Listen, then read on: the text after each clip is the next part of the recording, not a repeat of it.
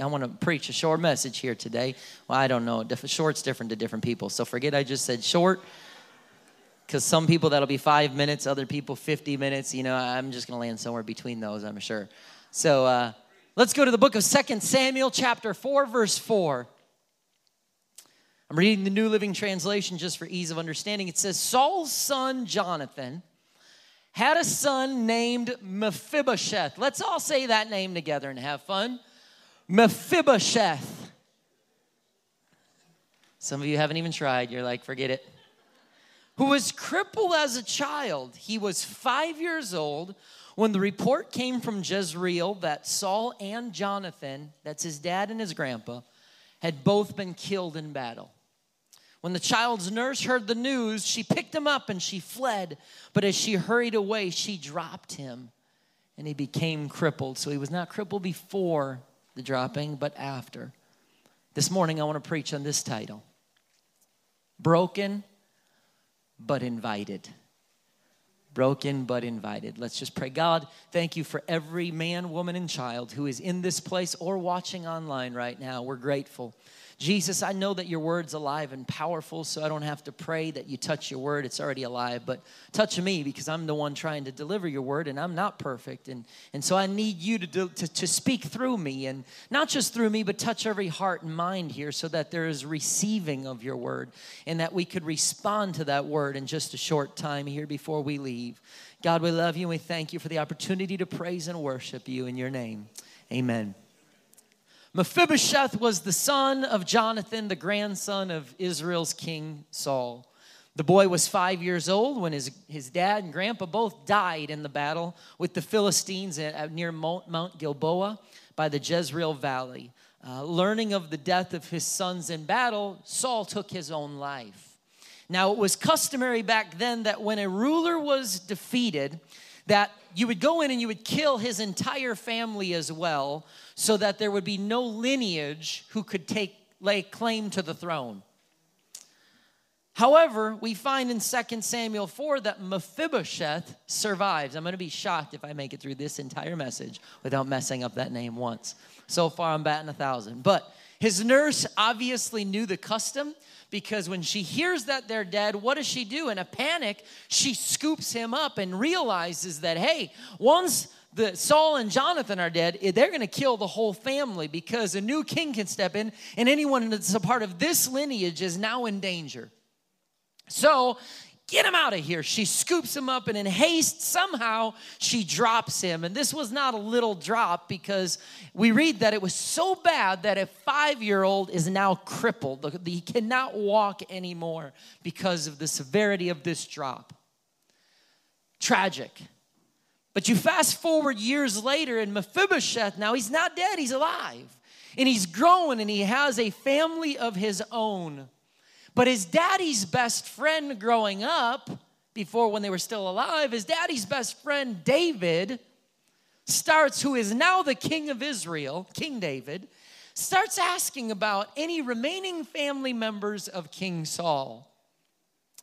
2 Samuel 9 1 says, One day David asked, Hey, is anyone in Saul's family still alive? Anyone to whom I can show kindness for Jonathan's sake? Now, anybody in the vicinity of that question is probably thinking, if you lived in that time, oh no. He's feeling threatened. This is what other kings do in that century. They're going to go find all of the remaining, remaining lineage of that king and kill him so that there's no threat. Why? Because a king didn't want to just secure his own throne, he wanted to secure the throne for the next several generations so that my son and my son's son and my, my great grandson, my great great, that the, the lineage in my family can stay on the throne for as long as possible. so, but this was not David's agenda. David, the Bible says David was a man after God's own heart. God referred to David as the apple of his eye, and Jesus later, when he's born, he's known as the son of David. David was really even viewed by many as a type and shadow of things to come in Christ. So go to 2 Samuel 9 1 again. One day David asks, and he says, Is anyone in Saul's family still alive? Why? He says it. He says, So I can show kindness to that person. Why would he do that? He tells you for Jonathan's sake. Now, the Hebrew word for kindness there, right up there, speaks of covenant loyalty and faithfulness. This same word, hear me, frequently describes God's commitment to his people. That would have been a surprise to the culture of that day because, hey, you're not going to kill them? What do you mean you're going to show kindness to them? But it wasn't a surprise for a man who had God's heart. David uses his use of the word here, echoes the language of covenant that he makes with Jonathan, Mephibosheth's dad. Back in First uh, Samuel chapter 20, verse 14, they make a covenant. He says, If You may treat me with the, the faithful love of the Lord as long as I live. This is what this is what Jonathan says to David when Jonathan's dad, Saul, is looking to kill David. And, and Jonathan says, Hey, treat my family with this faithful love. Even when the Lord destroys all your enemies from the face of the earth. He already knew David had already been anointed king. He knew David was the future. Saul was trying to fight against God's plan. Jonathan accepted it. He said, David, make a covenant with me. Treat my family with faithful love. So Jonathan made a solemn pact with David and said, May the Lord destroy all your enemies. And Jonathan made David reaffirm his vow of friendship again, for Jonathan loved David as he loved himself. Now, when you go back to the other verse in 2 Samuel, that makes sense when David says, Hey, hold up a second. Is any of Saul's family still alive? Because I made a pact years ago with my, my friend Jonathan that I would always show kindness. And so I want to find whoever's still alive and I want to show kindness to that person. So David says the reason, and, and we read now in 2 Samuel chapter 9, verse 2, he summons now a man named Ziba, who had been one of Saul's servants. Are you Ziba? The king said, Yes, sir, I am, Ziba replied. The king then asked him, Is anyone still alive from Saul's family? If so, I want to show God's kindness to them. Ziba replied and said, Yes, one of Jonathan's son is alive, but he's crippled in both feet. Why would that matter? Well, you're going to see in just a few minutes. Because that's how he was identified. That's the crippled guy. Where is he? The king asked. He said in Lodabar, Ziba told him at the home of Machir, son of Ammiel. So David sent for him and brought him from Machir's home. Think back to when Saul was king and David was a shepherd boy playing an instrument and watching over sheep and killing lions and bears. Saul, when he was troubled with spirits, would summon for David from the field, and David would come into the palace and play his harp, and it would soothe Saul. Notice, Saul is calling someone to come and minister to him. David is now calling someone to minister to. When you're a person after God's own heart, you don't always just look for someone to minister to you. You look for opportunities to minister to someone else.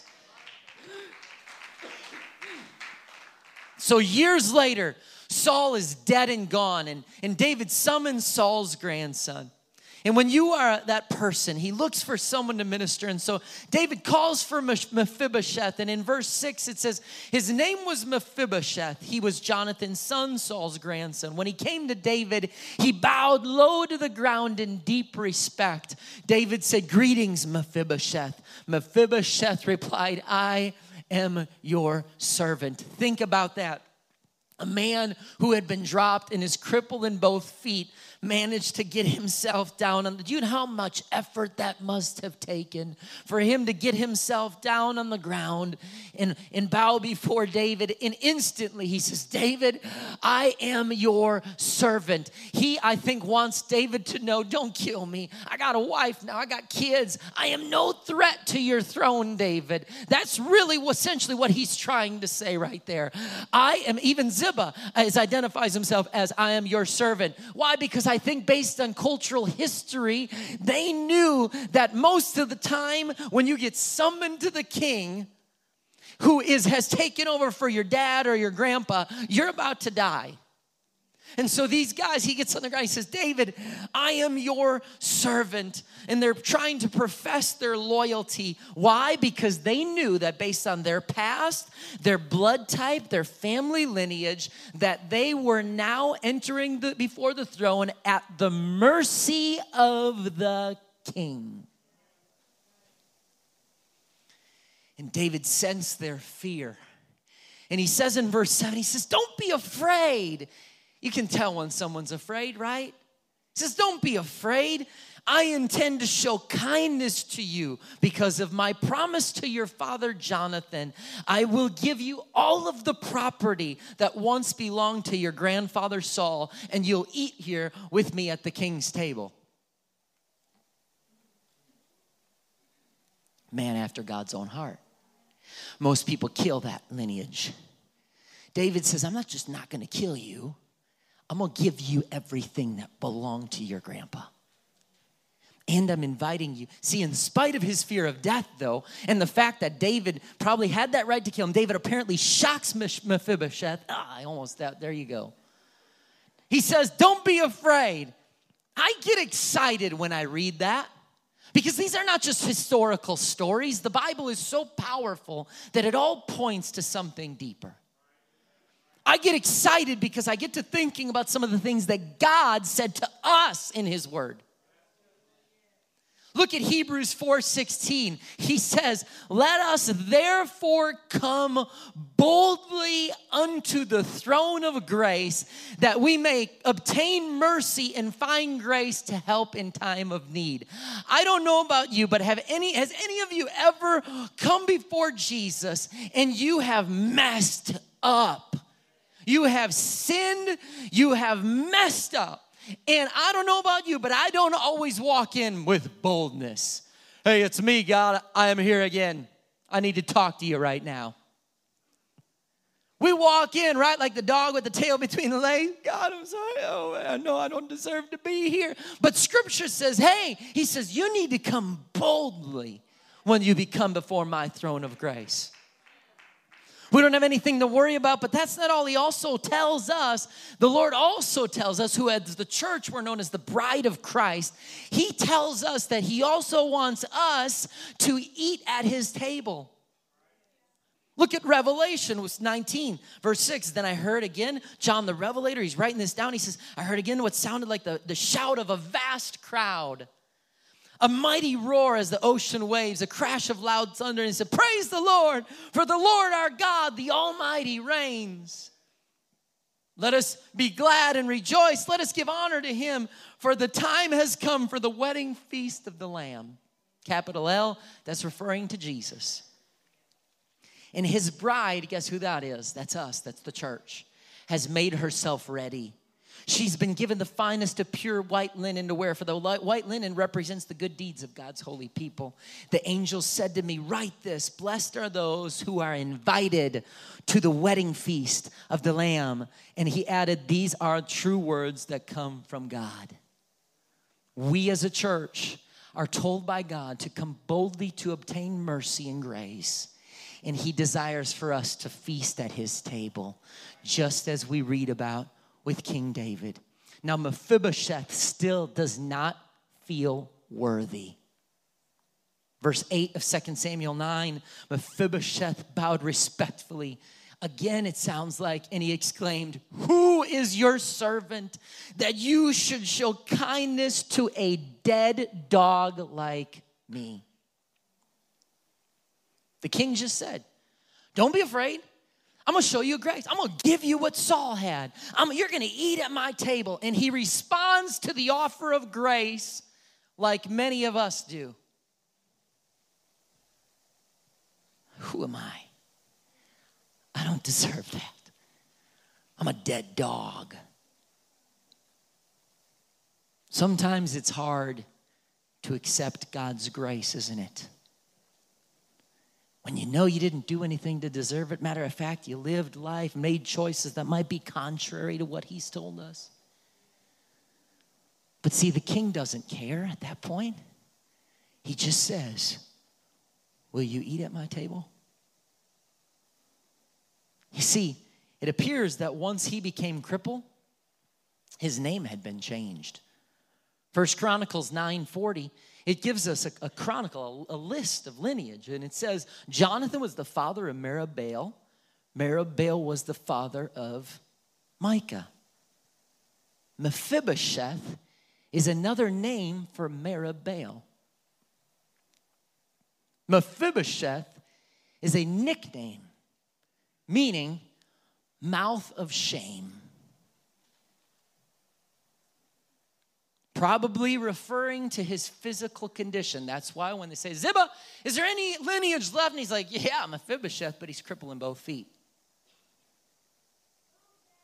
Imagine that. And so Mephibosheth is the nickname meaning from the mouth of shame. You see, no crippled animal could ever be offered as a sacrifice to God.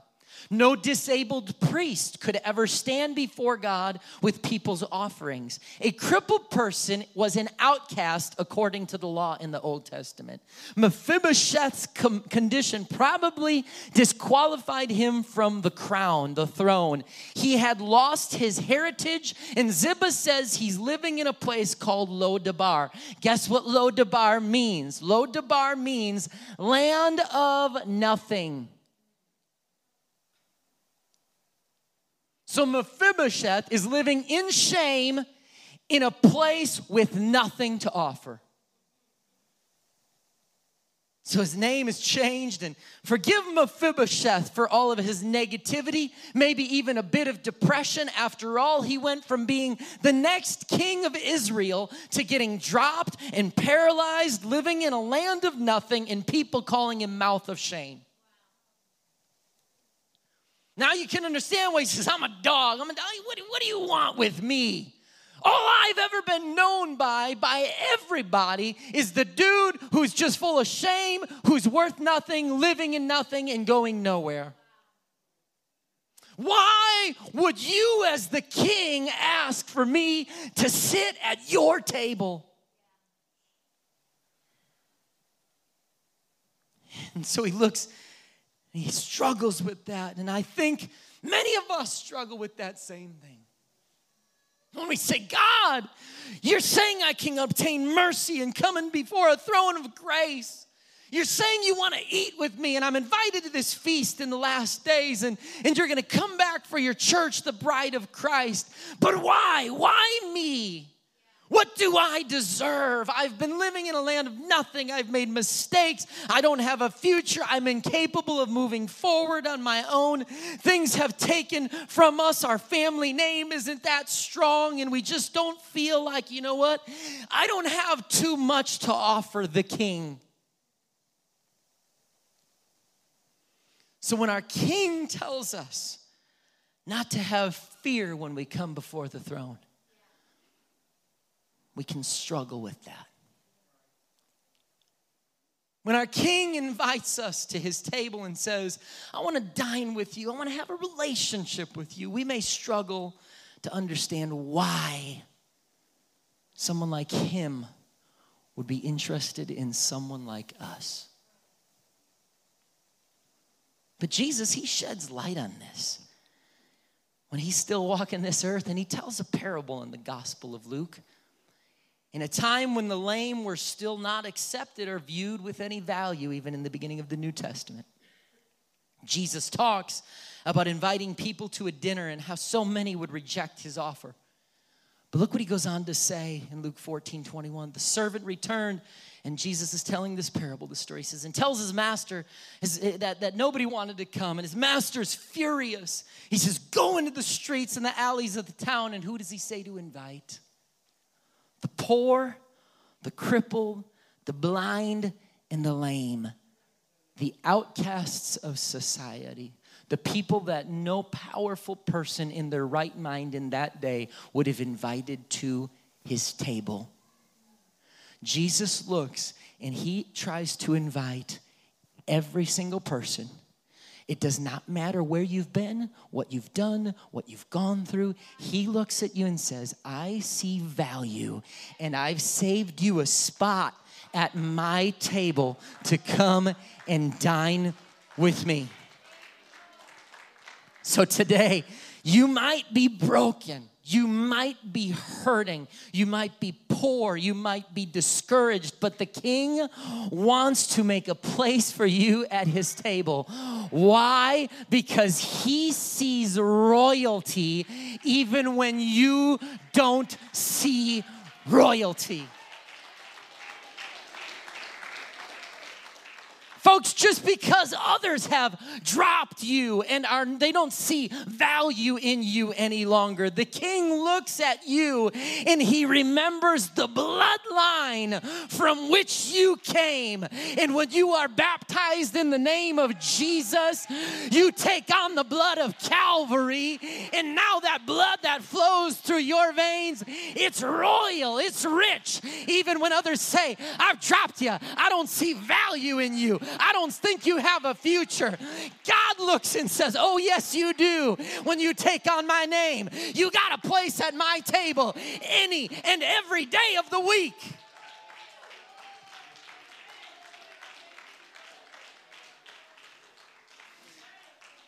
And that story ends in 2 Samuel 9 13 when it says, And Mephibosheth, who was crippled in both feet, lived in Jerusalem and ate regularly at the king's table. Listen here as I close this message out. In the Old Testament, there was a place called the holiest of holies where the Ark of the Covenant put that picture up right there. The Ark of the Covenant, the, the high priest would go in and they would go through ceremonial worship. They'd come to an altar of sacrifice and then a brazen laver. And they would enter into this holy place where there was, there was a, a table of showbread and, and, the, and there was this inner court. But then past that, there was a veil that separated God's people from his great, awesome presence. And behind that veil was this piece of furniture called the Ark of the Covenant. And God says in Exodus, right, you see where the wings of the angels outstretch? That area right there was known right below the angel's wings was the mercy seat. So the priest would kill an animal and they would bring the blood and they'd wash at the laver and they would they would bring that blood and they would pour the blood of the innocent animal onto the mercy seat of that ark of the covenant. And the blood would gather there in the middle and it would atone for the, the sins of the people, push the sins off another year. But it was really also served as a cabinet that in, in that ark, underneath that mercy seat, there were three things that were crucial to Israel's history. There was Aaron's rod that budded, the tables of stone, and, a, and, and manna, showbread, a uh, pot of manna. What does this point to? Well, it's Aaron's rod that budded, it points to God's power and the manna, his provision, and, and the commandments, his law. You can stand to your feet right now. But what is so powerful is the Talmud. The Talmud, it, it's, it's a book, it's a collections of writings that cover the full gamut of Jewish law and tradition. So it's not in scripture, but this is the, these are the, the writings of, of Jewish historians all gathered up in a book called the Talmud. And in the Talmud, you know what it states? It states that in that cabinet, in addition to Aaron's rod, in addition to the pot of manna, in addition to the, to the tables of stone, if you don't know the story, when Moses had gone up to get the first set of commands, he came down, and God's people had built a, a false God. They were worshiping this false God, and Moses, in his anger, came down and he took that first set of tablets and he threw it, the Bible says, and destroyed the false brazen image, the golden image. So that, that first set of commands, it was shattered, it was broken. So Moses had to go up the mountain and get another set from God.